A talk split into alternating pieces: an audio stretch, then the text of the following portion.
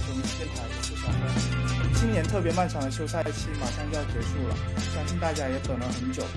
那下周就是独行侠的媒体日，接下来就是季前赛的安排等等。今天这一期节目，我们来做一期休赛期的总结以及新赛季的展望。同时，我们非常荣幸邀请到今天的嘉宾来到电台做客，他就是大家非常喜欢的腾讯体育解说。同时，也是独行侠球迷的孔小雨孔老师，欢迎孔老师的到来。Hello，大家好，呃，辉总好，呃，这个电台的所有听众、球迷，大家好，这个很荣幸能在电台跟大家一块儿来聊一聊，主要就是聊聊天儿啊，希望今天能聊得愉快，大家也听得开心。好，那能够邀请到孔老师，我们也非常开心。从之前在微博上大家的反响也能看出来。那我们和大家一样都非常期待这一期节目。话不多说，我们就直接进入主题吧。那在选秀日当天，其实我们看到孔老师你也发布了一条视频，就是称赞了独行侠在选秀日的这个表现。那看得出来也是很肯定这两笔操作哈。那这个休赛期的操作基本上已经尘埃落定了。那训练营的大名单昨天也已经出来。那其实我们也很想知道，也很感兴趣，就是孔老师给。这个呃，独行侠这个休赛期的运作打多少分？哪一笔操作是你个人最满意的呢？嗯，我觉得就是在整个休赛期的操作，我觉得还是能打一个八十分吧。呃，因为就是独行侠大家也了解，手里整体的筹码比较有限，而且呢，想要抛售的资产，其实联盟其他的二十九支球队也都非常了解。啊，在这样一个比较难做交易的情况下呢，还是完成了挺出色的引援工作啊，包括呢把这个看了这么久的威廉姆斯终于给签下来了，呃，再有以前挺想要的霍姆斯，虽然呢在这个赛季呢不能说是这个打得特别好啊，或者说这个呃已经成为了一个负资产，但是。呃，来到球队呢，总归是在五号位上的一个小小的升级，啊，不一定说能有特别重大的贡献，但是呢，因为过去我们在这个位置上也吃亏太多了，所以呢，我个人认为还是一个聊胜于无的这个表现。那我可能觉得这个分数更高的评价，当然是在选秀中的操作啊，这笔选秀不仅是清理了贝尔凯斯。同时呢，在球队的呃四五号位也是最关键的防守的弱环上面进行了有针对性的补强。虽然说你要指望这堆新秀能够发挥作用啊，看上去还是一个挺漫长的路，但是呢，呃，起码走在了一个好的正确的路线上。这就是选秀日当天的这两笔，对吧？对你如果再说，就是留下鲍威尔吧。对混，是是。呃，开开个玩笑，开个玩笑。我觉得就是千格威是我非常喜欢的一笔操作啊，千格威我我我觉得很棒。那孔老师，你觉得就这个休赛期咱们补强了，也操作了很多，也有很多人来人往吧？那你觉得目前我们的阵容还有哪些缺陷呢？大家都知道中锋这一块，包括补了霍姆斯，但是也很多球迷就觉得这一笔操作其实更多来说就是奔着 Omax 去的。嗯，霍姆斯只是一个牵头。那你觉得目前的阵容还有哪些缺陷？你觉得是要在接下来的一些时间去补强的？嗯，其实我觉得达拉斯现在的阵容啊，就是因为他们的后场的阵容，咱们大家都还是比较放心啊。有东契奇啊，有欧文啊，两个全明星级别的球员，而且是都在自己的这个当打之年。啊，东契奇还在获得飞速的成长，所以呢，我觉得后场不是特别需要担心。包括你看格林在这个整个篮球世界杯上的表现，对吧？已经完全顶掉塞博尔，这个球打得很棒，防守能力也很突出。呃，但是让人觉得有一些隐患的，第一呢，就肯定还是中锋的位置啊，因为中锋呢，你不管怎么选，首先呢个儿都不是很高啊，篮板球的能力都不是特别强。包括呢，我在这个看呃霍姆斯的这个到球队之后的情况呢，也是会觉得有一点担心。因为霍姆斯毕竟上个赛季呢，几乎就没怎么能够有出场的机会，个人的身材呢，看上去也是略微的这个有点浮肿啊。我不知道他在新的赛季，就是说，第一是跟团队的反应怎么样，第二是他能不能发挥出自己最好的水平呃，况且在他最好的水平的时候，也不是一个强力的防守型和篮板型的中锋啊。再包括我们四号位呢，本身天然呢也矮一点，对吧？你要是这个格威去打四的话，呃，是一个一米九八的身高呢，相对于 这个点上还是偏矮了一些，尤其在篮板球的争抢上。呃，再如果我们去看，就是在四号位的轮换深度上面，其实也是稍微有所欠缺的啊。四五号位的轮换深度都是。要要欠一点点啊！我不知道克勒贝尔在下个赛季能打出什么样的比赛水平，但是鲍呢，就是大家是比较 了解的球员了啊，对吧？啊，呃，虽然虽然呃就是很棒啊，中职啊，在场上的贡献啊，团队的属性都非常好，但天然的短板呢，还是依旧存在的。所以我会觉得，就包括后面提的那个问题也是啊，就是哪儿短补哪儿嘛。所以我会觉得说，在。呃，四号位和这个呃五号位的深度上面可能会补，尤其是五号位的先发，现在呢都不好说，对吧？咱们也不知道说这个阵容对对对先发究竟是谁。我觉得可能还是鲍威尔，因为他的状态好。呃，霍姆斯究竟是个什么情况，恐怕得打了才知道，对吧？是是，嗯，确实。那其实这一个休赛期还有一位。球员是已经被卖了好多好多次了，那包括之前也是，那就是小哈达威 啊，大家都知道，就是这这份合同其实从签下来的那一刻已经是在被卖的。嗯，那那小哈达威，然后包括刚才咱们说的霍姆斯，那孔老师觉得这两个球员他有没有可能在截止日的时候打包，或者是其中一个会被送走，然后换一个更加合适的球员回来？呃，我个人觉得难度呢肯定还是比较高的，因为呢，这就像咱们刚才在开头说的问题一样，就是全联盟都知道达拉斯要卖什么人，而且呢，这两位球员一个在上赛季呢几乎没有打球，另一个在上赛季打球的水平呢也不是特别高。啊，所以在这样的情况下，想要进行交易啊，就得有耐心。这也是因因为就是独行侠的管理层在过去发生了重大的变化之后。他们在整个交易员上面就变得更加公开透明了，因为团队变得更大了嘛。所以呢，消息越来越被大家知道。那呃，你想卖出一个好的价格，或者是说搞一些出其不意的东西出来，那恐怕这个难度就越来越大。反正，在最近所体现的一些呃，跟其他球队去聊报价的过程中啊，不管是跟步行者还是跟太阳，反正看上去所有的记者能够告诉大家的就是。呃，达拉斯能付出的筹码呢是极为有限且没有什么吸引力的。那这样的筹码呢，就等于说，呃，我把一个并不是对方特别想要的东西放在了对方的案前。如果对方没有更想要的，他倒是可以考虑考虑这个。呃，所以我觉得可能在开赛之前不太会有交易了。那没准儿打着打着，有一些球员表现的特别不好。啊，跟球队的情绪比较大，那么这样球队呢，不得已把它进行交易的时候，这时候独行侠的筹码倒是可以拿出来看一看。反正我觉得，就是你要真的说想平换啊，然后呢能换到达拉斯人非常心仪的筹码，我觉得难度还是非常大。好，那包括这个休赛期传到的一些呃侧翼啊，包括一些中锋，其实我觉得这个还是要等到。呃，截止日的时候，先反正现在就是先打打看嘛，就看一下具体的一个情况这样子。嗯，对，就是阵容不是特别完美啊，但是呢，总比之前要好。是比上赛季要好很多了。对。啊，我我很好奇，就是那个呃，现在传闻的这个，比如说中锋，或者说没有传闻的中锋里。孔老师觉得哪个比较合适？就是对我们的阵容，因为之前一直有卡佩拉这种 传闻，还有其他的。对，合适的话肯定是说要等一下卡佩拉这边的情况啊。但我个人觉得说卡佩拉的能力呢，也就那回事儿啊。达拉斯不可能为卡佩拉付出太多的呃透支未来的筹码，这我觉得是不会发生的。因为卡佩拉在前个赛季其实他的身体状况不太好的那个阶段啊，老鹰的成绩是急速下滑的。呃，而且呢，就是球，就是老鹰这支球队也在琢磨说怎么能够应对卡佩拉的这块板，所以呢，把奥空谷上来拿上来打一打，效果还不错。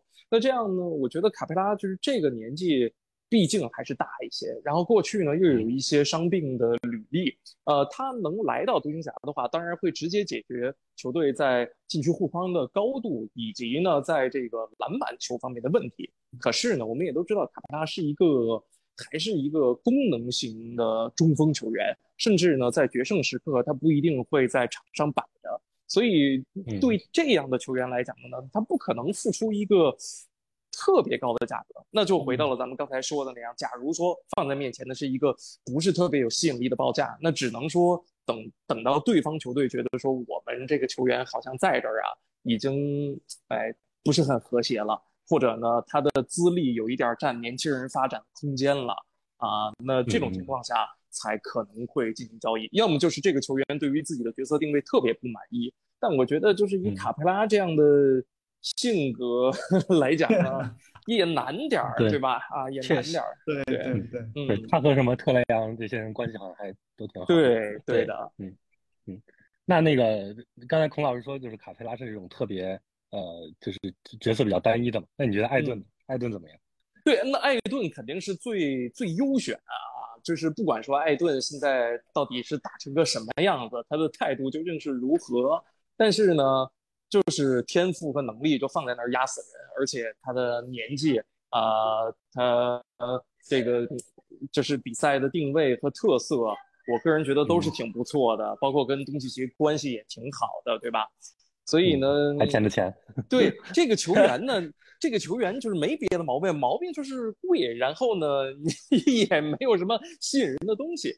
那我会觉得，相对于卡佩拉来讲呢，艾顿可能是更会闹情绪意见的那个。嗯，但是呢，太阳这支球队呢又是又是重构了嘛，所以呢，他们的这些这个过去有意见的。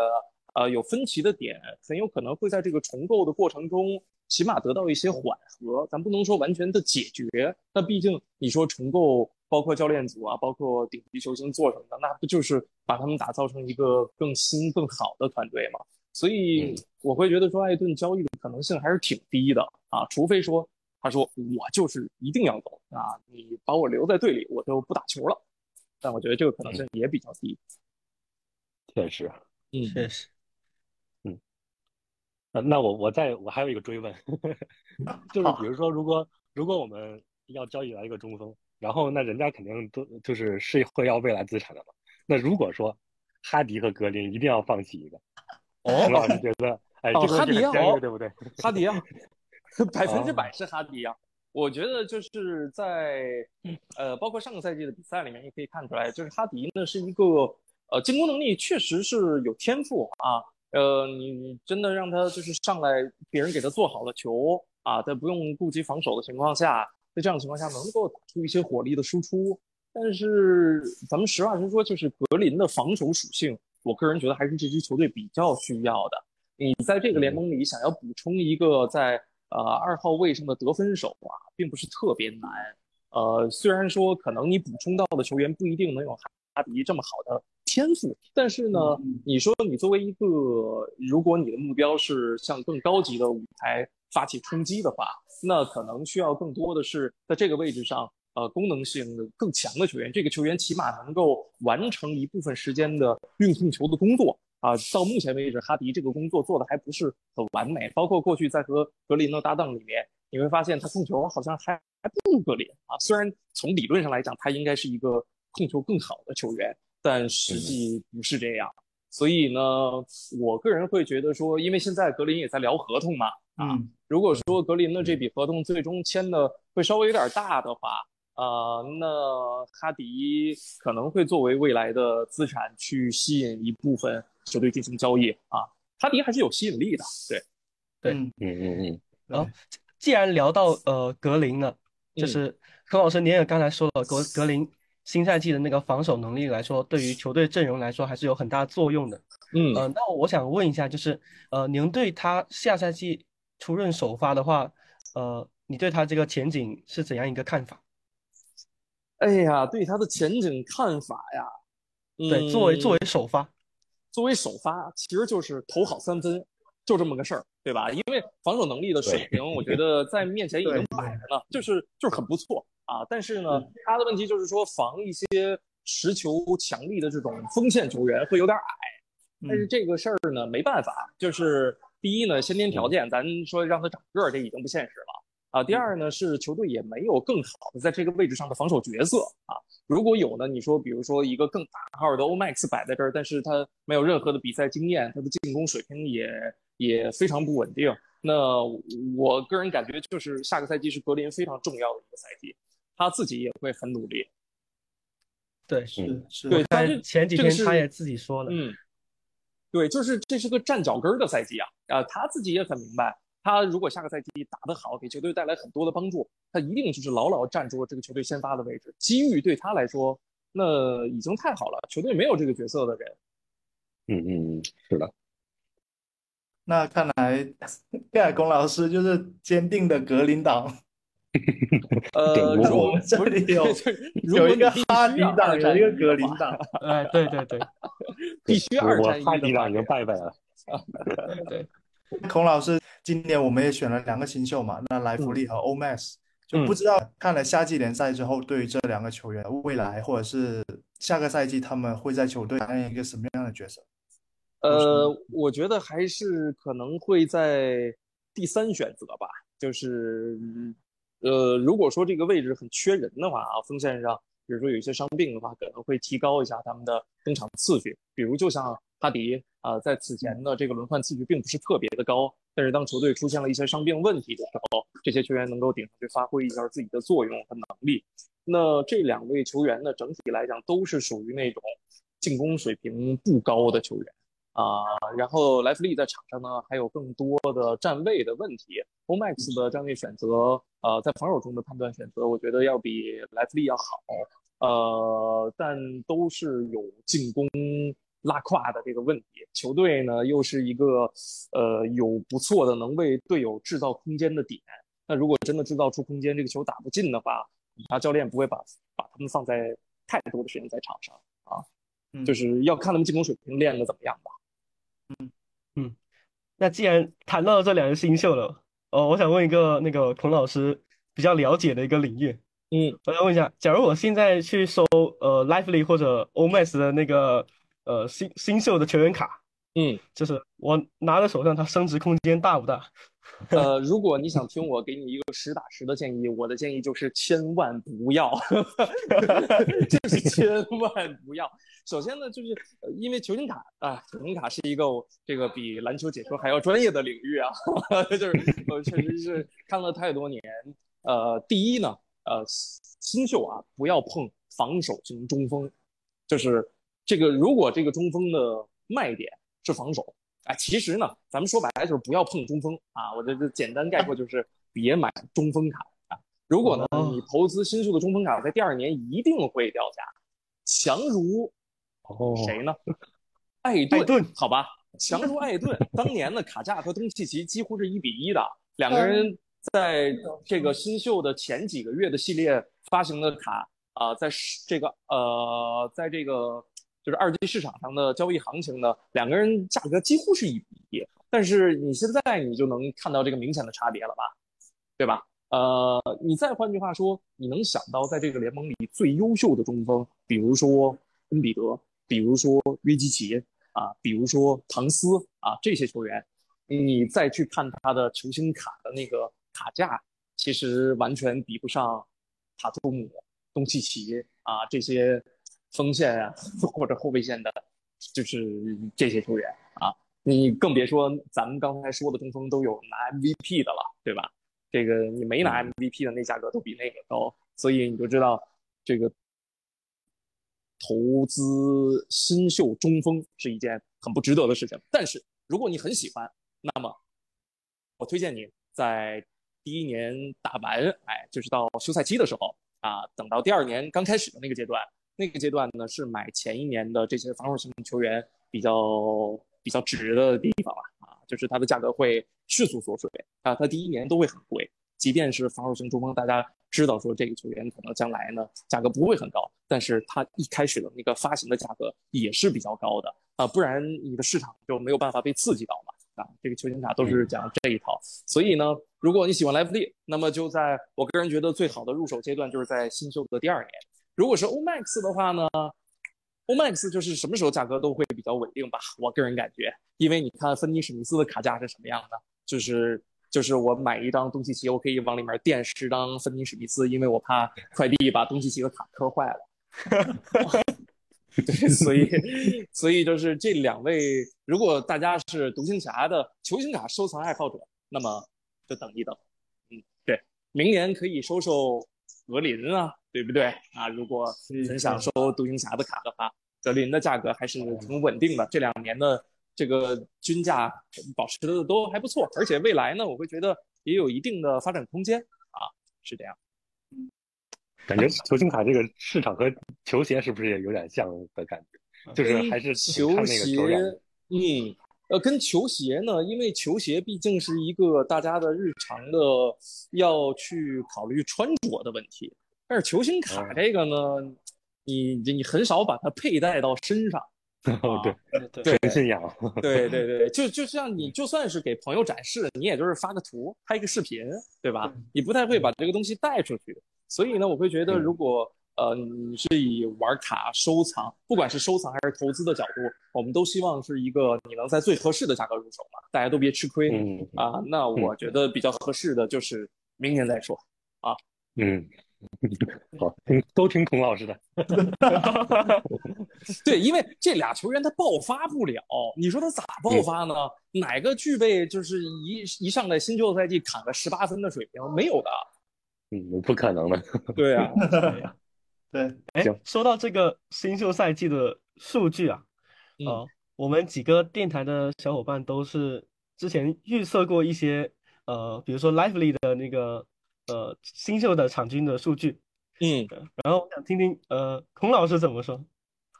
呃，这个场均如果能有场均五加五，我就觉得已经不错了。就是可能得分会更少，因为我不知道，就是究竟会把莱利放到场上打多长的时间，这取决于球队有没有进一步的引援动作，或者说对于呃霍姆斯的状态满不满意的这么这么一个评估问题。那如果说霍姆斯很难能够让人满意，然后呢，鲍威尔和克勒贝尔还是可能会有一些呃伤病或者功能性的问题，那这样的情况下，那莱弗利自然是有。我觉得只能有个场均十分钟的上场时间，那篮板和得分的数据有所保证。但如果那哥仨呢都状态挺好好的，那恐怕呢轮到了特别多的这个对战机会，除非对方是一个很强力的内线球员啊。嗯，对，是，嗯，孔老师在我们预测里应该算乐观的了，感觉 就是放对对，呃，对对对对对。就是最乐观情况嘛，大概也就是这样。那最不乐观的就是个什么，呃，一加二，二加三，上不了场 这种。呃，我觉得也不会完全上不了，因为基德不是那种不给年轻人机会的教练，对他一定会上，一定会上的，而且会，比如说在某一场时间里面给了个，我觉得会有一场给个二十分钟，就在前面的呃大概十场比赛里面可能会有这样一场比赛。哦，对，比如说面对。可能稍微弱一点的球队是，嗯，对，让他上去打一下，看一看感觉。嗯，那那 Omax 呢？Omax 这个我们球队的深度相对来说还是没那么深，对，感觉他的时间可能会相相对来说多一点。对，呃，我觉得完全取决于 Omax 在训练营和在这个季前赛能够展示什么样的空位投篮命中率，这个是我对他就是最担忧的一个点。因为他的尺寸啊，包括他的定位，都是达拉斯这个球队急虚的，就是一个有天赋版的芬尼史密斯嘛。但是我们都知道，芬尼史密斯就是刻苦啊、努力啊，能够稳步提升自己的水平啊。在过去那么多年，每一个赛季都比上一个赛季表现的要好。那如果说欧麦克斯一上来，这个三分球的投篮命中率，起码你在有限的登场时间里面，一场比赛你能进一个，那你能给教练更多的就是说服，能够让你上场的机会。那我会。如果乐观估计 Omax 的话，我会希望他在下个赛季至少有个场均十五分钟以上的出场时间，然后在进攻方面能够拿到场均，咱也不用多说，就是个呃五五六分的这样的水平啊。他可能会在呃场均的抢断能有，比如说场均一个抢断啊，但是这个我不确定究竟能给多长的单位上场时间。我希望能在这个这些方面包括篮板球方面有所表现。那这样的话呢，呃，这也是一个比较乐观的情况啊。那不乐观的就是说完全投不了，在场上呢，就是让人感觉说你还得练，然后发配到其他的 地区联赛去 去打一打，对吧？让你练练进攻，练练自信。那可能赛季前半程就就嗯很难能够用到他，但还是那个因为这块短人嘛，那他得到的机会，我觉得一定会比莱弗利要多一些。是，嗯就感感觉他直接竞争者应该就是就格林还有那个小琼斯这种。嗯，对，这种防守专家型的嘛。对，因为我其实对小琼斯啊没有那么乐观，因为小琼斯这个球员呢，咱们之前也也喜欢过，对吧？啊，达拉斯这个球队之前也考察过，但是这两年退化的还是蛮厉害的啊。包括在那么缺人的上个赛季，其实你看他也不怎么能够登场，没有什么特别有说服力的表现。所以小琼斯呢？嗯，别有太高的期待和希望，包括像小琼斯啊、埃克萨姆啊，都是这样的球员，都是看上去好像可以，但是用一用呢，没准就觉得有点鸡肋，大概这样。嗯，对，就类似之前的斯特林布朗。嗯，那都说到整，基本上呃，引援啊，包括年轻球员，我们都说到了。那接下来就是下赛季整个独行侠的战绩。那孔老师觉得？目前这支独行侠在西部，你觉得是一个能排到第几的水平？我觉得是个 T 二点五水平吧，啊，T 二 T 二点五水平。因为 T 一呢肯定是比较难，嗯，呃，你像这个下个赛季呢，你比如说你像掘金，啊，你像太阳，像这个湖人。我倒觉得湖人呢，我可能不会放到 T 一的水平线里啊，因为这个球队呢不确定的因素其实还蛮多啊。这个伤病问题对他们一直在过去这么多年都是有影响的。对对，所以我会觉得呃，掘金、呃，太阳、勇士这几个我可能会在我的心里排的稍微高一些。然后呢，像呃灰熊。国王这个都可能会存在一定的变量问题，嗯，呃，这两支呢，我觉得独行侠是跟他们有一定的竞争空间的啊，竞争空间。快船呢不知道啊，快船不清楚，对这个球队很很难预估啊。对，是。那我会觉得这个德拉斯大概是这样的一个水平吧，嗯，就是二点二点五，那还是前八还是比较乐观，对吧？我觉得前八是很乐观的，前八真的是很乐观，因为这个就是在下个赛季的弱队呢，你数一数还是有的，还是有能给这个达拉斯类垫底的球队，对吧？你比如说，你像马刺、火箭、呃，开拓者，啊，爵士，然后鹈鹕不知道啊，鹈鹕不清楚，呃。对吧？这几支可能实力还是相对来讲比较弱啊。就是你把把达拉斯垫到前八呢，我个人觉得难度不大。况且你说，就算在这么糟糕的这个赛季啊，球队呢，你要不是后面为了硬摆，其实也能在前八的范围里面。我个人的偏见啊，可能还是会在前八范围里面。那我觉得下个赛季希望就是说，呃，起码能保住不打附加赛，对吧？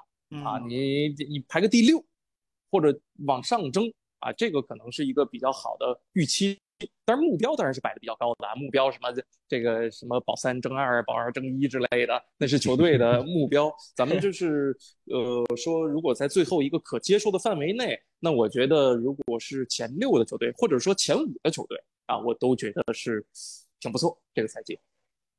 嗯嗯。好，那都说到那个下赛季的成绩预期了哈。我想问孔老师一个，呃，所有独行侠球迷还有其他呃不是独行侠球迷的球迷，很想知道的一个问题，就是我想知道孔老师你看不看好东欧组合？然后就是你对东欧组合的一个啊搭配，嗯，对于争冠来说，你觉得呃怎么说？呃，我还是看好啊，就是因为。你能给东契奇找一个当打的全明星首发球员，你你现在也想不到有任何其他的搭配可能性了，对吧？呃，所以呢，你既然就是面前是欧文这样一个个人能力超强的球员，然后呢能做这个完美的第二持球手的角色啊，甚至第一持球手的角色，那只需要想的就是两个人怎么能够捏在一起。但我觉得两个人捏在一起这个问题啊，它不只是说东契奇和欧文的个人问题，更多的是整个教练组的问题。比如说上个赛季，我觉得就是一个让人觉得很难受的事情，是因为欧文来到球队太临时了，然后也充满了很多的意外情况，然后再包括球队最后的目标呢，也并不是为了能够打进季后赛，所以呢，在这样的情况下呢，两个人并没有得到很好的在场上的直接的配合啊，包括在战术的设定上面啊，啊，教练组的主意上面啊，我觉得看的都不太多。但是两个人在场上又太互相谦让了，对吧？我们之前曾经担心的是一个球不够用，后来发现呢，俩人好像谁都不想要，想让对方去有更多的发挥一样。所以我觉得，既然从个人的性格搭配上来说没有问题，在场上看上去球权呢，呃，也没有问题。那更多想的就是说，两个人怎么能够起到一加一大于二的反应？那两个人都是非常有球商、很有天赋的这种球员代表。那剩下就是教练组要做的事儿了。我觉得他们花这一整个夏天在琢磨什么呢？可能更多的就是琢磨这俩人怎么搭配使用，其他的问题都可以往后放一放啊。那我觉得下个赛季肯定表现啊会比上个赛季要好，两个人的配合啊默契在场上的就是空间感、位置感要比上个赛季强。嗯嗯，主要是很多球迷其实也有说，就是双枪嘛。那我们都知道双枪的配置，可能之前我们也见过很多队组过了，那后就是效果都不是说特别的好。嗯，大家就会也有很多球迷不看好东欧吧。嗯，呃，我觉得双枪，你比如说咱们要是说上一个双枪，是不是想起来的是 CJ 和利拉德？是，对对吧？啊，我觉得东欧和 CJ 利拉德呢，首先还是有很大的质的区别。首先呢，呃，他们的串联球的能力比那开拓者曾经的这两位组合还是要强。然后呢，他们的体型，尤其是东契奇在防守中的面积，虽然说啊，咱们总攻击人家这懒啊、胖啊、移动速度慢啊，但是有一些东西就放在那儿，它是它是硬性的。你比如说 CJ，他又有东契奇那个儿。他们这双枪也厉害，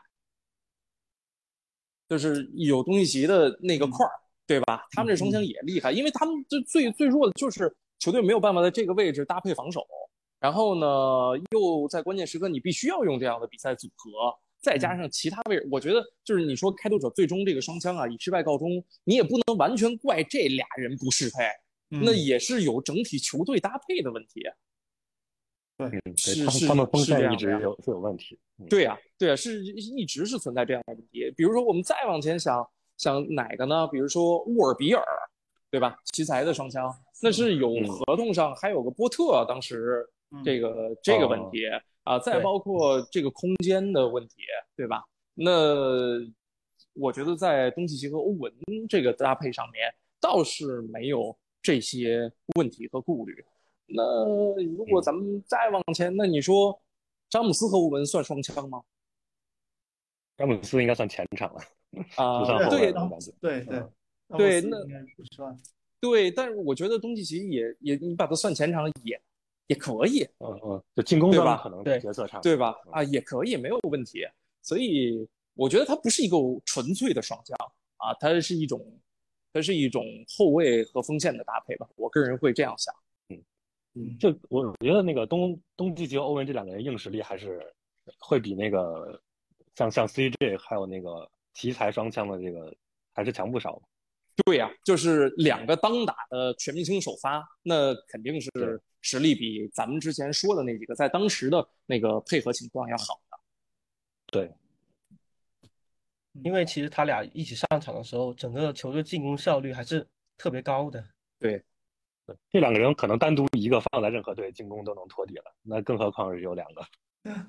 突然想到一个问题，就是孔老师看篮球世界杯看到就是卢卡就发脾气，他那么多年了，一直在说裁判啊，包括在场上那么 那些情绪化的一些表现，我不知道你就是你看球的时候，包括你解说的时候，看到他这样子，你会有什么样一个心情？呃，我会觉得这就是他，这是很真实，因为我看球是这样，就是我会觉得没有没缺点的球员，或者说我我不喜欢没缺点的球员。嗯，有一些球员呢，就是你让人觉得说，哎呦，他都他都挑不出来究竟哪不好了，那不是那不是人，那是圣人，对吧？嗯，就是我们看到的都是活生生的人。然后呢，都是有自己的性格和脾气。他如果没有的话，我们不喜欢了，对吧？也有一些球员就是，呃，包装也好，公关也好，他完美。然后呢，他场上场下都非常的完美，跟队友这个什么的也都特别完。我不信，对，就是我觉得在日常生活中我见不到圣人，也世界上也没有这样的人。那呃，当然了啊，咱们退一步说，东契奇的这个问题，那肯定是他的一个大缺点，就像。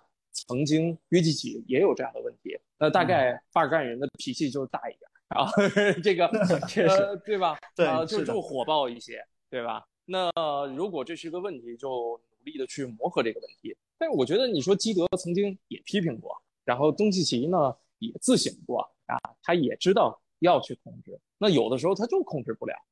那篮球的比赛也就是这样，那你真控制不了了，就像咱们。这个日常打球一样啊，我们每个人都知道要控制脾气，啊，要控制我们的这个尺度，控制我们在场上的气氛，对吧？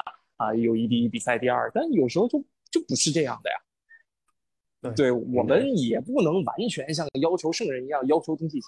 那你说偏，是不是有有点偏，对吧？啊，虽然这个咱们在比赛的过程中啊，这弘扬正能量不是我偏不偏的问题，可是这你能感觉到就是说。尺度是不一样的，那尺度不一样，你又不让球员生气，你这不就要求他是个圣人吗？对，是，确实，对，对吧？你说尺度不一样，放我身上，我生不生气？我打球尺度不一样，我也生气 啊，对吧？你尺度不一样的格林邦邦给普尔两拳呢 确实，是吧？啊，那那那我我我问一下孔老师，你觉得东契奇他是改变他脾气的可能性大？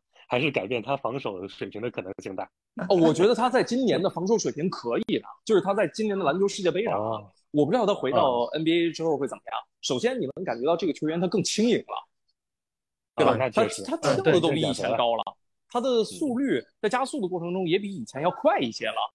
那他又没有说完全的去一味的减重，他还是保持之前一些比较好的对抗啊。嗯，你看之前这个。呃，斯洛文尼亚打哪儿？打澳大利亚的时候啊，最后的那个东契奇的防守的水平还是挺不错的，很出色。所以我会觉得东契奇这个球员啊，他真想好好防，他能好好防。他很多时候的就是有点懒，然后呢，有时候又有点沮丧，然后在上个赛季可能沮丧的情绪又比较多啊。那如果球队整体的士气被提升了啊，这个大家呢每个人都在场上呃很活跃，打出。让球员自己也觉得舒服的比赛，那防守的意愿也会提升，所以我会觉得这个是一个呃双方可以良性促进的事情，我会希望看到这一点了啊。对，是。其实我们有看到前几年季后赛，其实东契奇季后赛的防守也是可以，就他体力其实还是足够的，就是老油条，虽然年轻，但是老油条，该偷懒的时候就偷懒。对。有点像哈登那种感觉，呃，他比登哥还是，我觉得他比登哥是因为还是有一些天然的优势嘛，就是这个体型大一点，对，大大一些，对，所以呢，他的防守我觉得还是会好一点，会好，嗯嗯嗯嗯，而且他其实我觉得他防守最好的是他第二年的时候嘛，那个时候体型也是最好，对，横移也好，可能今年如果真的减肥之后，确实我也觉得是有点希望，嗯，对。啊，但也要考虑他的一个体能问题嗯，对，嗯，其实我觉得有对有欧文在的话，他可能相对来说会好一些。我看他上赛季上半就是上赛季的上半赛季，他真的是打得很辛苦。嗯，对啊，那段时间本来就短人，然后这个其他球员进攻也不灵，所以我觉得欧文到来下个赛季会让他好过很多，起码在上半场比赛能够节省一些体能。第一节爆发完了，第二节小歇一下，对吧？哎，三四节这样就会打起来舒服一些。对，是的。而且我觉得他这个年纪本身就是体体能在往上走的阶段，然后又减重了，嗯，我倒是不太担心说他体能的问题。嗯嗯，是。而且其实看男篮世界杯来看的话，他其实这个男篮世界杯他尝试了很多无球的一些打法。嗯，虽然我们先不论效果如何，他确实是有在尝试，呃，开发一点无球。对，呃，尤其这个体重减下来一点儿呢，对于他切入也是有很多好处的。上个赛季很多时候呢，你看欧文持球的时候，他不知道要干嘛啊，或者说呢，那时候可能这个球队的目标已经定下来了，也不需要他干什么。在新的赛季呢，我刚才说的这个教练的问题，就是我觉得。他们可能会有更好的在比赛场上的配合的方式。嗯，那嗯，突然想到一个问题，就是孔老师怎么看麦基被裁这件事情？哎呀，麦基被裁这个事儿呢，就是说明啥呢？我觉得啊，呃，有一点就是过去呢，你看虽然是呃库班啊、小尼尔森。和卡莱尔三个人算是三言堂，对吧？啊，仨人呢就定下来这个交易，三个人一碰头，哎，要谁？这个要的人呢都是卡莱尔，也是说可以来吧啊，也不一定说百分百喜欢，但是呢肯定是呃觉得评估的这种情况。但因为呢现在球队它变得更像一个专业球队了，所以呢就会出现这种我这个经理啊这个琢磨了研究了说搞来一个。好像说比较适配的球员，但是这个适配的球员呢，呃，教练评估完觉得要么水平不行，要么呢在场上不是自己喜欢用的类型啊，不管是麦基还是伍德，可能都是这样的特特性啊。这个呢也是在球队通常会出现的问题，这就属于说你必须要选择一个毒药，然后你到底要选哪一个，对吧？过去那样呢？呃，遭遇了过去那样的问题，我们透支了很多的选秀权，然后呢，最后竹篮打水啊，也没有留下什么，然后将来的操作也变得很困难。那如果是现在这样的模式呢，就会承担一些呃，这个签下来的球员并不是特别适配啊，或者呢，这个教练并不是很喜欢啊，最后呢，浪费了一些空间的情况啊。但是我觉得麦基被裁掉这个事情，第一呢。在薪资空间方面呢，也不是说完全不能承受，那就是赌了一下，没有赌好，没赌好呢，就为这个这个小赌呢还一点债，但这个债呢不伤筋动骨。但是你想，万一他赌对了，那就相当于是花了一个比较小的价格，然后走了一条正确的路。那这样的这风险呢，就像投资一样，你在投资之前呢，你不能要求说。你投资的钱百分之百你能拿回来，啊，你这个东西你是只赚不亏，那不是投资，那是借贷，对吧？对对对，所以所以你在球队的操作和交易的时候，你就得想明白，那它可能是会出现一些不好的情况，那这样不好的情况能不能承受？那我觉得在评估了麦基当时的情况之后，管理层给出的意见是，反正是可以承受的啊，那所以最后承受了这样的结果嘛。就是看那个今年和去年的一个交易的那个情况来看，就是明显感觉是今年来进行的这些交易和签约来说，会更加的符合基德喜欢的那种感觉。嗯，对，就是呃，因为教练和管理层之间也是要积极的融入配合，那就像两个球员要在场上相互磨合一样，那一个新搭建的。一个团队，他们可能也是需要更多的沟通的这样的方式的建立吧，那应该会越来越好吧。嗯嗯，今年不是据说那个库班放权了嘛，就是不再深度参与了，所以可能今年就是那个哈里森之类的，或者什么什么芬利，还有新来的对，他我我觉得就是 Nico 还是一个挺愿意试一试，然后呢，嗯，刮一刮的这么一个经历。对，所以确实对，所以会陆续的会有一些这样的操作啊。对，那这就像啊，咱们还再回到投资那个话题，可能你投，对你你你投十个投资啊，最后呢，这个黄了八个，但是剩下那俩呢，一下就让你把过去赔的钱呢赚回来了，这也是很正常的一个情况。所以呢，如果你走了这样一条路，那你就多尝试，然后可能也会犯一些错误。但是最后，只要结果是好的，在正确的路线上，那我觉得球迷们也是可以接受的。对对，嗯，所以所以听能这段话能听出来，孔老师在那个球星卡交易里受了很多的 那个吊打。哦，没有没有没有，我我不是我不是一个投资投资爱好者，我也不喜欢投资，然后包括球星卡，我我也都不卖，我只只买自己喜欢的球员，我囤了一大堆，然后这个放在家里的各个角落。但是我是觉得，就是说，还是一个心态问题，因为球迷都都是想要说，我一定要赚到，我要签这个球员，他一定要好用。嗯，那就我觉得你没有办法，就是给一个啊一一千万以内的球员，然后你期待他发挥三千万的比赛效果，这个太不现实了。对对是的，是的，风险和回报是成正比的。对对。就包括欧文，我觉得也是。我觉得如果是之前的 GM 的话，估计是很难去做这种决定吧。嗯，对，这就是高风险高回报的一个交易。对对对对，起码我觉得欧文这个交易还是蛮不错的，对吧？你如果说你把这个伍德，然后把麦基这些合同交易。啊，拿做这个人品的支出，那欧文这一块人品补回来了，对吧？确实，对啊，就是没有费太多的代价，然后呢，跟球队的关系非常好，也顺利的完成续约，甚至还降了薪啊。对，那你还还要什么自行车啊？就是这个麦基的 合同，我觉得也可以了啊。就欧文挣的那些钱也够付麦基的那 个工资了。确确实确实，对对对对对。哎，我突然想想到一个问题啊。就是刚才我们也聊到，就是呃，经理和教练的那个沟通需求问题，还有就是也聊到那个上赛季的那个战绩，就东欧的配合是由于那个有一部分是由那个教练的原因。那我想问一下孔老师，你怎么看待基德的那个执教水平？哎呀，这个问题很尖锐啊！我觉得基德的执教水平呢，在联盟里面很难能够称作。一流啊，对，就是他不管是临场水平啊，还是战术的布置啊，相对来讲呢，没有那么丰满。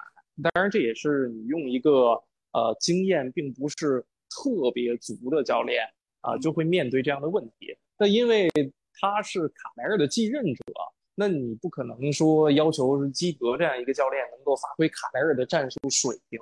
我个人觉得难度还是非常大的，而且呢。这个教练在联盟混迹啊，也都是在积攒自己的人脉和助教团队的这么一个过程，跟自己的教练团也都是在进行不停的磨合。那既然这个夏天呢，达拉斯没有考虑换教练啊，也就是说呢，管理层啊把这个上个赛季失利的锅自己就给背上了啊，是受益啊。这个基德最后呢，反正就是保个保个签儿这样一个操作。那明年呢？那就是基德的考验年呗，对吧？那没有说连着让管理层背锅的，而且你说 从这个操作的角度来看呢，起码做的还是不错的。在这个夏天，没有什么去破坏球队的行为。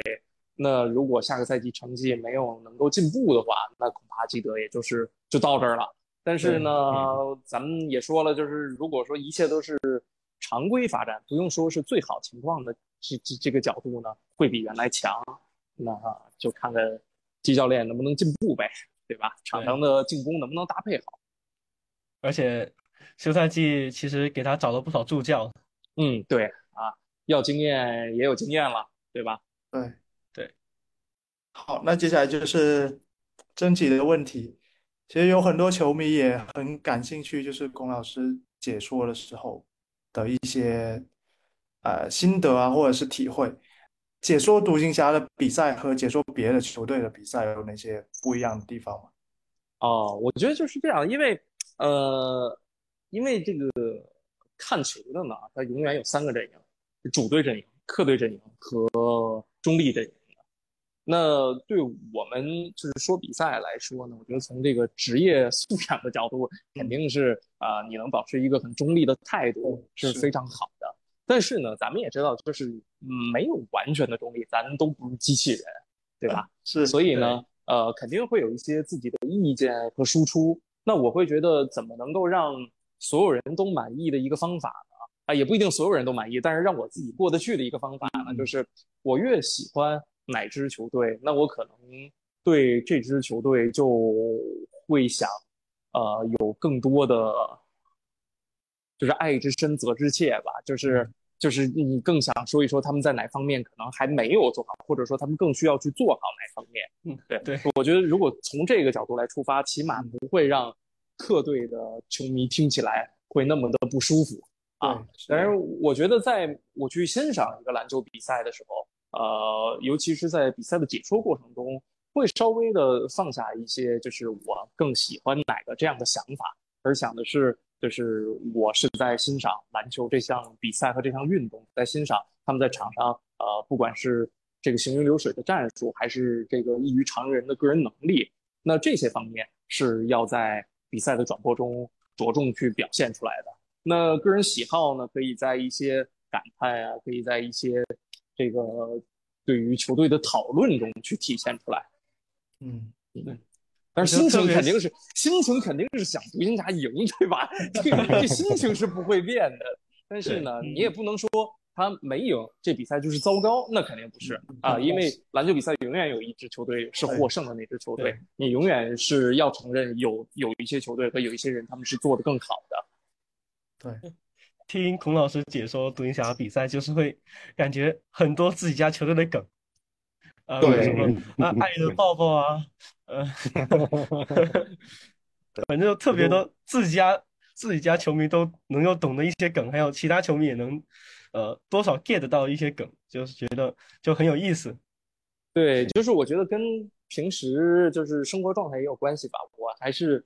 比较轻松，比较轻松，因为比赛我觉得是一个啊，还是开心的事儿啊，哪怕球队输球，我我永远希望就是那些输球的球迷也能开心。当然这个难度挺高的，呃，可是我觉得就是他别搞得戾气那么重，它是生活的一项调剂，对吧？我们都有自己的生活，我们不是职业球员，或者说我们不是球队的经理，所以呢，我们不管球队。赢球或者输球，我们要看到球队好的那些地方和让人觉得开心、受到鼓舞的地方。那如果说这个东西实在让你不是很开心，那你也可以暂时先不看，对吧？我我是希望这样，就是大家看一个比赛，别把自己的生活过不好啊。嗯，对，不要太代入。对，然后呢，就是呃，我我们也听了很多，就是童老师解说的那个独行侠比赛，就是呃，我也是有很多。比较印象深刻的比赛就是，呃，之前呢，我听到我们要邀请您来电台的时候，我第一个想起了一个比赛，就是呃，之前解说过的一场，呃，对战绿对战绿军的时候的一个比赛，绝杀的那场，就是那个欧洲新王在达拉斯再次登基，嗯啊，就哦，那场比赛很有啊，很有感觉。那场比赛是本身呢，那个比赛是两个人播。结果呢？那天呢？因为隔壁有一场，我印象里大概是勇士还是湖人啊？就是那一场呢，嘉宾临时有一些情况到不了，所以呢，把这场比赛的嘉宾挪到那边去了。啊，然后这个比赛就变成一个单人的，但是还是在演播室的比赛啊。所以 那这个我印象还是挺深刻的啊。嗯，就是因为这个比赛打的质量呢也非常不错。然后凯尔特人后面还奋起直追，把这个给给给追上来了。所以呢，我对这个比赛确实印象深刻。对，那孔老师解说的比赛里面，除了这一场，还有什么其他的吗？就是就像我们很多津津乐道的，就是你会说一些，就是东契绝杀之后，你会说一些很经典的一些话吧？这些话是你自己临时想到的，还是说你有提前准备的？哦，就是你比如说那个当时绝杀快船之后，对对啊，这个就确实是就是就是因为啊，这个跟之前配的很多世家球有很大的关系。对对对对对对，你你你不不用不用准备，不会写下来，然后不会想说，哎呦要绝杀了，安上这句话或者怎么样的，嗯，就是就是在那个时候就想到。呃，如果是配十下球的话，要要感叹什么？大概这样，啊，有感而发。对，就是所以你你如果回看的话，好像不是在当时他一进球就立刻有这样的话，大概是反应了一下，然后才想到了这个。嗯，就是平时积累也积累的你够那个，就有一堆话，对吧？然后到时候就自然会蹦出来一句合适。对，然后现在你知道现在因为最近在忙一个别的事儿，我就是在想说，哎呦，好像积累还是不够，还要 再多积累积累。写东西的时候就。呃，想把一个话写优美了，然后想引经据典的时候，你就发现还是有些东西不够用。哎，恨不得就是在上回高中的语文课，然后多读点书。对对，所以所以解说，哎，很多时候也是一个文字工作者。嗯，对，要想合适的语言，然后呃比较合时宜的话。嗯，是的。对。我之前其实有看过孔老师是哪个视频，当时介绍你自己凌晨的时候开从家里开车，嗯，出去腾讯体育的那个演播室哦哦，就是一个人，特别是天气很冷的时候，你要就凌晨起来，然后穿衣服，然后自己开车，然后一个人说单口，包括观众也可能不是很多，嗯，喜欢啊，就是热爱呗。我觉得就是干这个活儿啊，真的是你得保持热情。因为没热情干不好这活儿，就是你看，如果说跟很多工作啊，大家都是干的年头久了，就慢慢消磨了对于工作的热爱。但你说你要不热爱，嗯，反正干这活儿挺难受。我个人呢，现在还是说，因为我本身是一个还是对这个热爱的事情非常由衷和长久的这么一个个人特色吧，所以。我会觉得，就是说，每天我想到我要去上班，我还是非常开心，然后和打了鸡血，啊，个人的状态是这样，然后特别想看比赛，然后特别想想播比赛，然后想把这些东西告诉给大家，然后想，因为我总是觉得说，我们这个工作的属性啊，就是面对受众的这么一个传播者的角色，还是要。传递非常好的社会能量，然后如果能让大家变得很开心，呃，如果能让大家变得说好像今天这个在面对其他的事情都更有动力了，那这是我们工作的一个非常成功的地方。所以，我如果怀着这样的心情去做这样的事呢，我觉得我还是挺有动力的。嗯嗯，对我其实是挺喜欢，就是比如说半夜打开，如果有比赛。就经常是孔老师解说，然后很喜欢听那个半夜孔老师的单口场。对，对我也很开心。就是说说凌晨的时候，大家有时候在直播间下面留留言啊，聊聊天啊，是一块儿讨论讨论场上的情况也好啊，场下的问题也好啊，这是一个很好的交流过程。对，而且凌晨人也比较少，力气也没那么重，所以看会舒服很多。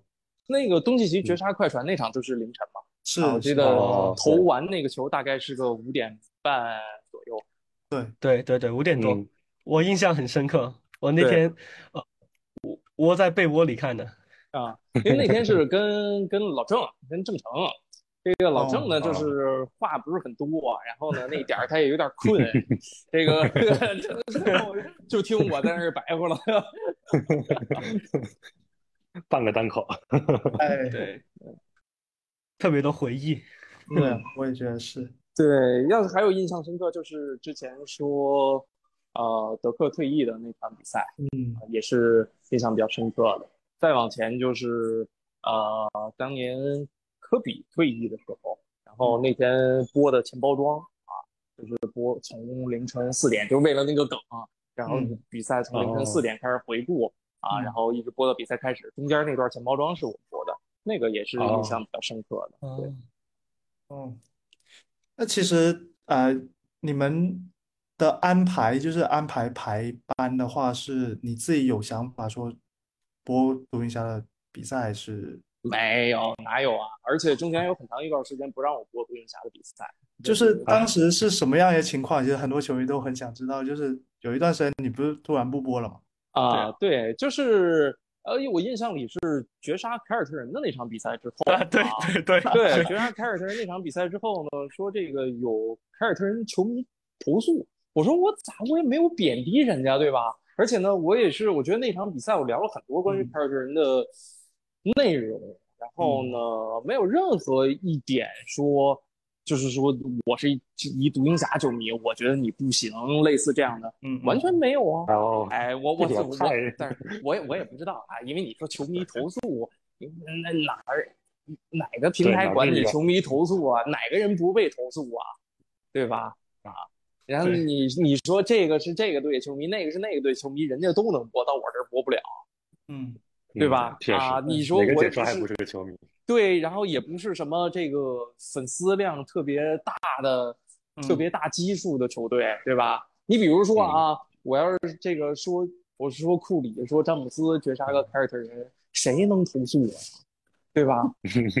是不是啊？确实。啊，嗯那这这这个，哎，对吧？懂的都懂。啊，我我有我八卦一下，就是就是你们自己，比如说解说的时候能选场，就是或者说那些肯定流量大的比赛肯定都指定好了，对吧？什么苏群老师去解说，那比如说挑剩下没人解说的，这个你们有没有说跟领导申请说，我想说这个就是因为给我们排班的同事呢，就是这个可以，你可以跟他说说你想说什么，然后呢，你看能不能安排安排啊什么的。但是因为我嗯几乎就没干过这样的事儿，我唯一申请的一场比赛就是我跟领导说，我说就是德克退役的这场比赛，嗯。我特别想说，就是说哦。能不能这个让我去，我就说过这一件事儿。然后剩下的所有的哦。都是就是给我安排什么我就说什么，然后也有很多临时去调换的场次，就是别人有事儿啊，这个我就就是因为我在呃，就是他们排班儿的话，就是对我来讲，他们还是挺喜欢给我乱七八糟排的，因为我什么都不抗拒，几点的也都说，然后替该这就是临时换场次啊、加场次什么的都完全没问题。也都一直有时间跟我跟我说什么，立刻我说行，没问题，就这样啊。然后也没什么要求，也不也不爱请假啊。哎，对对，所以就排班是一个比较对我来说是很随意的事情，排什么就说什么。嗯嗯，所以我经常在在半夜听到孔老师解说，我也是个夜猫子，所以对，然后场次就是很随机，就是你看说说哪儿都有，也没有固定的哪支球队。嗯，下赛季还是会跟上赛季一样是吧？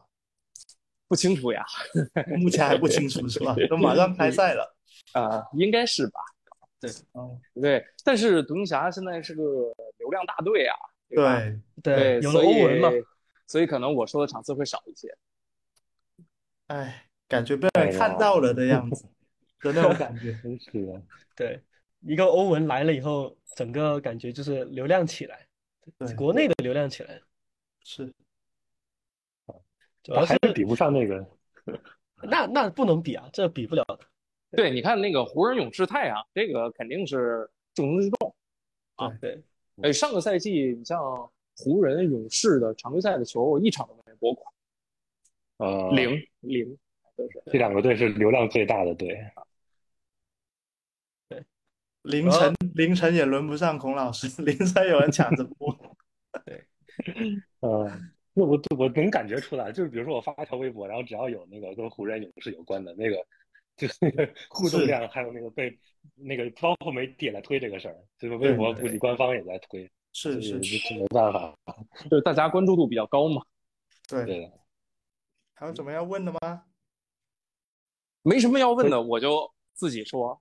可以可以 可哎以，有什么要说的也行，哎，对，对对对对，因为最近确实是在搞一个，呃，让人就是你也不能说痛苦啊，我不知道用哪个形容词比较这个比较好，能够贴切的形容这个事儿啊。因为之前就是呃有一书叫《The Green 嘛，这嗯个就是出了德文版，然后出了英文版，对然后去年是出了那个繁中的台版。对对啊，嗯，这个因为之前出这个德文、英文的时候，就已经这个联系出版社，然后搞这个这个中文版的事儿。嗯呃，因为大家都知道，就是审批之路遥遥无期啊。这个嗯版号呢，直到上周才搞定。那就是这个事儿，终于是可以在操作的进程中了。然后大概，嗯，看做的速度吧，反正我做的还是挺慢的，因为 就是想每句话都好好好好写，好好翻，因为它原来的那个书时间线很乱，然后呢，在里面的，就是很多词的这个引申义啊，然后包括比赛场景重现啊，就是看着让人觉得比较费劲，呃，有点难受。德国人写的书嘛，就在里面塞了很多什么哲学话这种，就是看起来就哎让人觉得稀里糊涂。然后之前看了翻的繁中的那版，也都整体翻了好几遍，就觉得好像和自己理想中的呃表达是有点差距的，所以现在就在一字一句的慢慢写，慢慢整理。我估计得个小半年吧，希望到时候能顺利的把这个东西搞完。期待。嗯，是是简中吗？到时候是会对对对，简中的是简中。哦，嗯，然后相当于对，嗯相当于孔老师是第一第一译者是吧？不是唯一译者，唯一一个，哦唯一一个了不起啊！不是，就是这确实要借助很多网络的力量了啊！这个 呃，就是实话实说，就是你得一边儿啊、翻着这个俄文的那个翻译，然后翻着英文的翻译，然后再对到呃现在他们繁中那边的翻译，然后再开个 Chat GPT，然后、啊 对，但是就是所有的内容，呃，我觉得就是每一个字都是自己写，然后每一句话要想，就是因为翻译的内容让人看上去很难受，就是直译的那那些东西，真的让人看上去很、是是很折磨、很头疼，看着看一页我就不想继续往下看，所以就把它变成说人话的一部分，就会写的特别慢，然后大概搞了一一周才一万多字，因为我过去也没有太多这样的经验啊。那这书三十多万字，就 慢慢来吧。对。慢慢来。所以，所以你是会从那个他他原著是德文版是吧？对德文版，但是我们是以英文版为主，因为它的。德文版翻成英文版的过程中，那个英文版补充和更新了很多东西，哦所以呢，最后出版社的意见是以英文版为主为主体，嗯然后其他的可以往上补充。哦，哦呃，，这个书如果呢，按照现在有的想法呢，就是会有很多的啊、译者注，就是我会在下面打很多的注释和笔评，但是我不知道这些东西最后会不会在最终在校稿的时候被删掉啊，也这个我不清楚。但是我希望这些如果能保留下来的话，能更好的帮大家去这个去去去认识当时的这些事儿，因为有一些已经年代很久远，比如说发生在他当年打德乙啊、德甲联赛的时候那些事儿，那大概就只能通过注释的方式在边上写，然后或者是有一些哪些小故事之类的会标一标。哦，看来这工作量是真的很大。对，对，然后很很头痛，很头痛，已经搞了好好好几天了。嗯 而且就翻译这件事，我觉得就是呃，就像刚才那个孔老师说，把它变成人话，其实就是呃两门语言的那个逻辑其实完全不一样的。然后包括有的时候断句，它一个长句你怎么给它断成短句之类的，这个是是个挺挺专业的事情。嗯，嗯，那因为我不是很专业，所以就干得慢一点。但但是是就这些背景知识什么的也挺重要的。你让那个专业的翻译来，他可能都对对对不太懂。对嗯，所以我觉得孔老师干这事儿，肯定我们就是我们这些读者，我们肯定等这个书出来，我们这些读者是是更倾向于让一个了解独行侠的人去去做的。对，其实我对，其实我也听到，我也是希望说这个东西肯定是好过是一个专业的翻译去翻嘛，那毕竟是独行侠巡回去翻，那感情肯定不是不一样的。希望能做好吧。我们非常期待看到这个。这件事情很热爱。很大哎，这件事情，那在在在我们这边说了，哎 闲闲聊啊，闲聊部分不一定要要放。不我们标题就是这个，就是大新闻家，对不对大新闻，孔老师记住即将面试。啊我，们然后另一个痛苦的点啊，是嗯，那个台版的这个书名翻译真的好。嗯。啊，叫《独行的王者》。王者，对，嗯对，哦，所以呢，我都不知道你说这个名儿该怎么翻，或者就不翻了，直接的 Green Whisky 就 对，还没想好啊。这个事儿可能最后大概明年才要定这个事儿。哎呀，那还确实，其实很多球迷当时也，呃，买不管是买德文版啊，还是买英文版，还是买繁体中文的，当时我也有想过说，不知道有没有渠道说帮大家去弄一点这种版本嗯回来，但是其实还挺困难的。我发现书在国内管的还是就是啊非常严面对比较严，对，嗯，第一是贵，就是哪个版都挺贵。然后第二呢是看着费劲，就是因为我我还在台湾读了读过半年书啊，嗯。然后这个嗯看呢也觉得费劲，就是书写格式是一方面，另一方面呢，它有好多我觉得就是，哎，当然我不知道这么说人家礼不礼貌啊，就是看上去就是不是那种很流畅的语序啊，就是大概我这个呃，就就就类似于我把英文的然后直译过来一样，有很多东西哦琢磨不透，就是它直译完了那个意思到底是啥，所以嗯就是这都要重新改。反正我我对我来讲，对我的阅读习惯来说，我还是在重新弄这件事儿。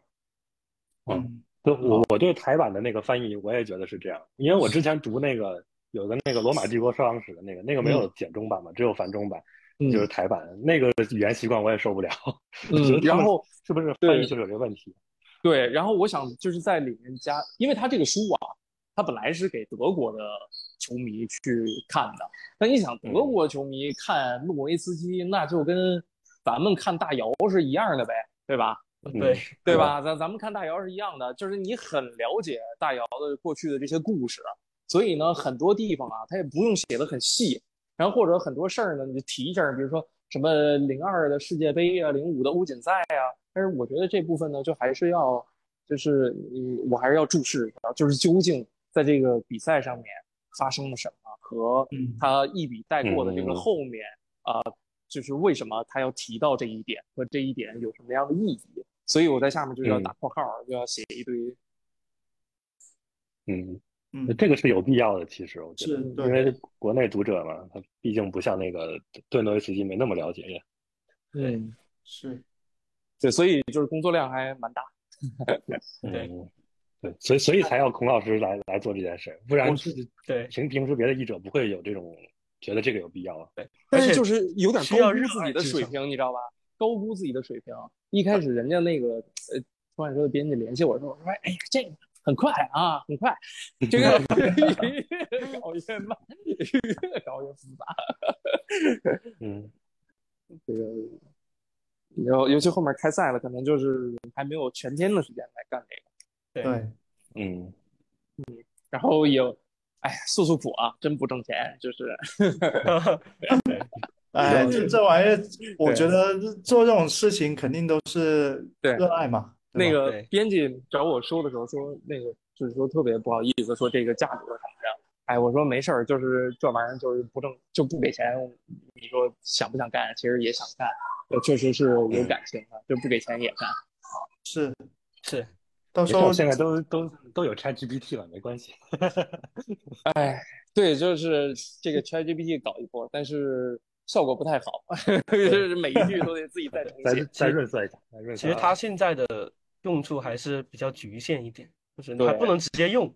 对对对，然后和理想的那个，就是说让人觉得说，哎呦，这个这个这么有意思，和这个原来是这样的，还是有一定的差距啊。嗯呃，然后但是呢，我觉得可能会最后写出来也会有一些有一些这个批评的声音，因为大概我我我在里面还是会穿插一些自己的语言，就是会会会有时候轻松一点，大概啊，不是一个特别严肃的书。我觉得能能把这件事情接下来，已经是一件很有勇气的事情了。对，啊，有就不错了，不要再这挑了。就是啊，不行，不能是这个态度，还是要 还是要弄好，啊，那还是要弄好啊。哎，孔老师，你，你你有听过我们前几期的节目吗？呃，我没有完全听全，但是点进去看过。您对我们的节目有什么呃建议吗？或者是什么意见？呃，因为其实我我喜欢，就是对我自己来讲，我更喜欢在文字上面接收东西，嗯。就是比如说、呃呃，就是微信语音这种，我还是更喜欢它是一个文字，呃，对，因为哦看起来比较方便，因为听呢，没有那么长和大段的时间来听东西。但是我觉得，如果说想做这个呢，我有一点儿小建议，就是说可以，比如说在其他平台上啊，就其他短视频平台，这这块儿我不知道你这喜马拉雅能不能播之类的。但是你比如说放到抖音上，然后把其中的一部分话剪下来。就是可能有一些比较有趣的点啊，或者是比较有意思的讨论剪下来，配一个别的视频，比如说配个呃打游戏的视频，或者配个什么这个那个的视频，然后可以丢到短视频网站上面啊。因为我其实经常会在短视频平台刷到，就是讲一些什么别的段子，然后配了一个打游戏的视频，呃，毫无关系的一个东西。但是呢，起码就是说你能在听这个东西的时候也有个东西看，你不看也无所谓。对啊。啊，那要找我们频道有梗的内容，那估计很大一部分都是爆味儿。确实，开赛了，感觉就会流量大，包括讲的东西也会多很多。嗯，对，呃，因为毕竟是一个基于赛事的东西嘛，复赛期其实能聊的，嗯，毕竟前面。啊，大差不差，大家也都聊过这个话题，然后在这个话题上也听了很多的东西了。呃，新赛季就会有更多的内容，然后包括你可以具体到哪一场比赛的哪一个回合、哪分钟的表现，对吧？这就有更多好玩的。确实，确实，现在都是干聊。对，对对，现在就是预期。对，现在就是大家可以就是也反正没别的看。啊，就是听扯扯淡，嗯，确实对，可以等那个赛季开打吧，咱们随时约，随时聊。毕竟龚老师是独行侠球迷嘛，这个也很难得吧，对于我们来说。对，其实这一期也是我们想了很久是要邀请你上来的。对，因为想感谢感谢有你在，然后会聊得更好一点，因为我们。整个休赛期已经聊的东西已经基本上聊完，没有东西可聊。对我们自己，我们自己能想得到的，基本上聊的差不多了。感谢感谢感谢，我也一直都想来，然后跟大家可以聊聊天儿，也很放松。对，那孔老师在那个独行侠球迷里还是挺有号召力的，所以如果你开赛之后，咱们什么时候如果能再邀请，对，随时随时。好，那今天很感谢孔老师能在百忙之中抽出时间和我们一起录制这期节目。那非常希望孔老师之后能够经常来我们电台做客，聊聊更多独行侠相关的内容哈。那新赛季马上就要开始了，也祝愿独行侠的新赛季能够取得一个好成绩吧。好，那今天这一期节目就到这里，我们下一期节目再见，各位拜拜，拜拜，拜拜，拜拜。